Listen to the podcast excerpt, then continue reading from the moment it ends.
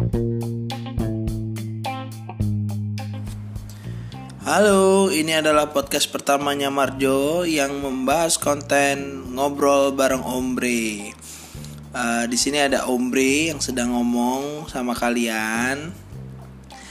Kali ini kita akan ngebahas tentang jatuh cinta. Uh, mungkin kita semua udah pernah ya merasakan jatuh cinta uh, yang yang memang susah untuk di, dijelaskan gitu rasanya seperti apa gitu. By the way, kalian terakhir jatuh cinta kapan? Udah dari dulu atau baru-baru aja sama siapa gitu? Masih inget nggak kira-kira? Pasti spesial banget dong ya. Uh, bagi ombre jatuh cinta itu ada tiga jenis cuy yang pertama adalah jatuh cinta yang terbalas. Yang kedua, jatuh cinta yang bertepuk sebelah tangan. Dan yang terakhir, yang ketiga adalah jatuh cinta diam-diam. Kalian pernah merasakan yang mana cuy? Uh, tiga-tiganya atau hanya salah satunya aja ya uh, merasakannya? Seru sih, tapi uh, jatuh cinta yang terbalas tuh kayaknya apa ya? Ya spesial juga. Tapi itu eh, nggak uh, ada side storynya gitu. Cerita di balik di balik itu. Karena pasti pasti apa ya? Pasti seneng gitu. Dan semua orang mungkin bisa bisa membayangkan mengimajinasikan gimana sih senangnya kalau jatuh cintanya kita itu dibales sama orang yang kita cintai gitu. Nah, tapi untuk kasus yang kedua nih yang jatuh cinta yang uh, bertepuk sebelah tangan ini pasti ada cerita-cerita yang unik di balik itu semua gitu. Uh, gimana sedihnya tahu kalau orang yang kita cintai nggak nggak cinta sama kita uh, gimana ternyata dia sukanya sama orang lain gitu. Tapi ada satu sisi pernah dengar nggak uh, tentang bagaimana menikmati kesedihan gitu? Karena karena ternyata ada bahagia tersendiri yang uh, ada di dalam kesedihan gitu. Ketika kita ketika cinta kita itu bertepuk sebelah tangan. Jadi ba ba banyak banget yang bilang ya udah jangan sedih. Waktu waktu waktu patah hati ya waktu cinta kita uh, bertepuk sebelah tangan tuh pasti banyak yang bilang udah jangan sedih. Banyak yang lain uh, masih ada yang lain yang bisa dideketin atau segala macam ya kayak gitu. Tapi cuy bagi ombre sendiri sih nggak begitu ya. Karena ketika kamu merasakan kesedihan dan dan menurut kamu itu sedih banget? Ya udah sedih aja dulu gitu maksudnya. Uh, di dihabisin sedihnya. Kalau kamu mau sedih banget sok sedih silahkan.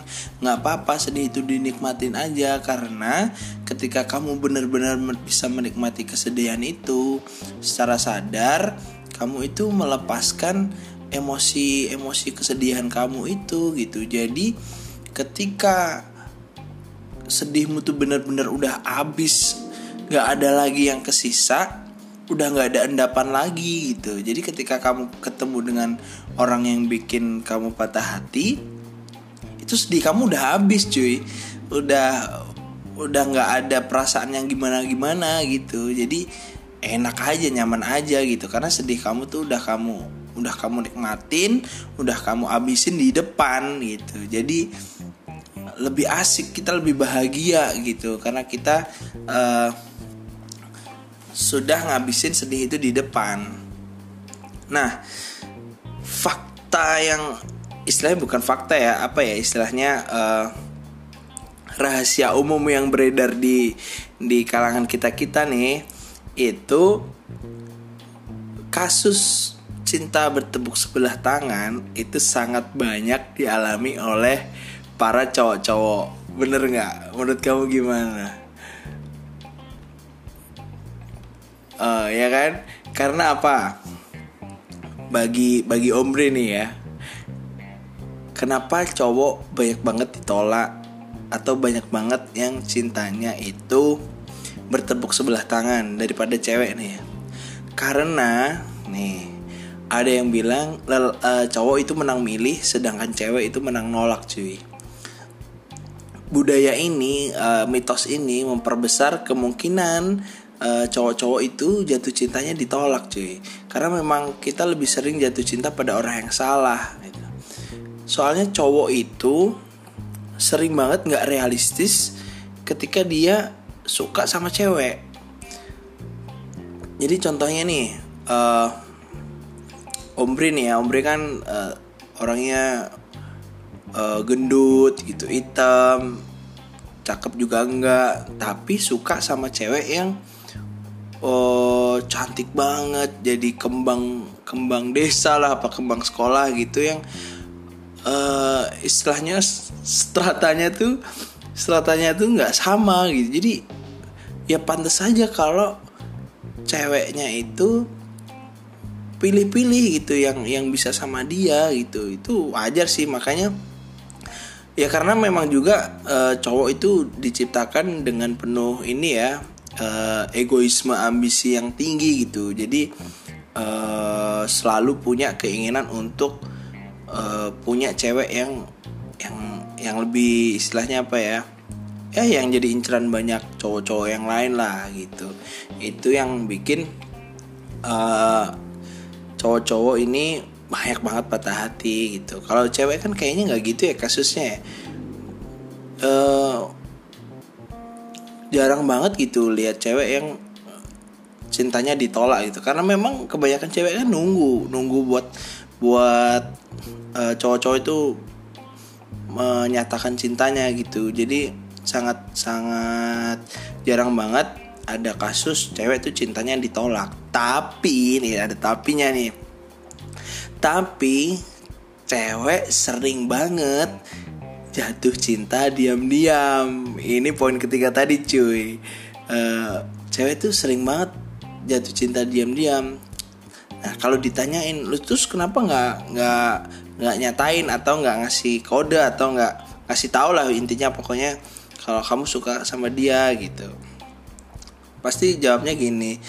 Uh, untuk ini ya untuk nutup-nutupin tuh pasti bilangnya cuman gini enggak kok om aku lu cuman kagum aja gitu padahal cuy kagum itu adalah bentuk cinta yang paling minimalis asal tahu kamu aja. Jadi uh, atau ada yang yang bilang istilahnya ngefans gitu ya ngefans atau gimana gitu. Ya boleh-boleh aja sih cuman bagi Omri sih itu termasuk aja itu. Kalau kamu tuh sedang menjalani jatuh cinta diam-diam tahu gitu. Karena kamu nggak ngasih tahu ke ke orang yang kamu suka gitu. Kamu berapa kali coba uh, pernah melakukan jatuh cinta diam-diam? Lebih dari satu? Atau eh, sering banget jatuh cinta diam-diam kamu sering gak sih ngetik gitu? Kamu suka nih sama seorang cowok ya? Suka sama seorang cowok uh, mungkin teman sekelas atau ya teman organisasi gitu ya. Udah pernah chatting atau sedang sekedar nanyain eh ada tugas apa ya besok ya? Atau nanya-nanya tentang organisasinya gitu. Nah suatu kali tuh kamu pengen banget ngechat tuh lagi apa atau lagi udah makan belum? Kamu pengen banget ngechat kayak gitu. Tapi ketika chatting ketikan itu udah jadi beberapa kalimat gitu ya itu kamu hapus lagi terus kamu tutup nggak pernah kamu kirim ke dia gitu. Pernah nggak kamu uh, melakukan itu? Omri sih dulu sering sih cuy kayak gitu tuh kenapa ya? Lucu aja ya kali ya jadi kayak kita tuh malu-malu sendiri tuh. Ih kalau ngirim kayak gini tuh pantas gak sih? Uh, cocok gak sih kalau aku kirim kayak gini? Ya, bener gak jadi uh, cewek tuh emang emang unik sih ketika melakukan uh, jatuh cinta diam-diam tuh. Kadang uh, sering banget kebanyakan cewek sih nggak ngasih nggak ngasih tahu nggak ngasih kode kalau dia itu suka sama seseorang gitu. Jadi cuman cuman dipendam aja di di hatinya untuk dirinya sendiri gitu. Kadang cuman kepoin sosial medianya kadang uh, lihat-lihat fotonya dia gitu. Tapi dia nggak pernah nggak pernah mau ngomong gitu nggak pernah bahkan ngasih kode aja nggak gitu. Kalau aku tuh suka lo suka mau suka lo sama uh, seseorang itu gitu padahal nih cuy kalau kamu berani istilahnya ngasih kode aja minimal ngasih kode aja itu tuh ada besar kemungkinan ternyata dia tuh juga suka sama kamu. Ternyata si cowok itu juga melakukan hal yang sama loh. Bisa jadi nggak nggak nggak menutup kemungkinan si cowok itu juga jatuh cinta diam-diam sama kamu gitu. Uh, tapi juga nggak berani bilang gitu. Kan ada kemungkinan kayak gitu. Dan kenapa nggak mencoba mencari tahu gitu? Siapa tahu siapa tahu ya kalian berdua tuh ternyata saling jatuh cinta gitu. Kan lebih asik ya.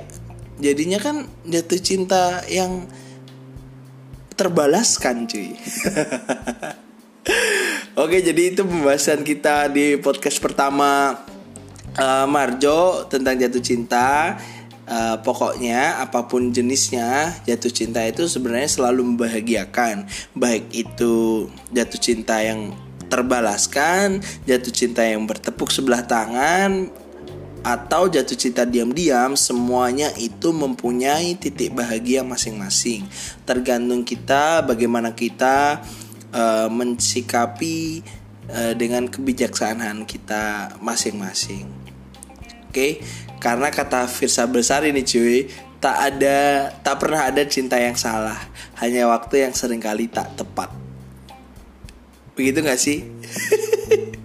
Udah di sini Omre sampai jumpa di podcast berikutnya.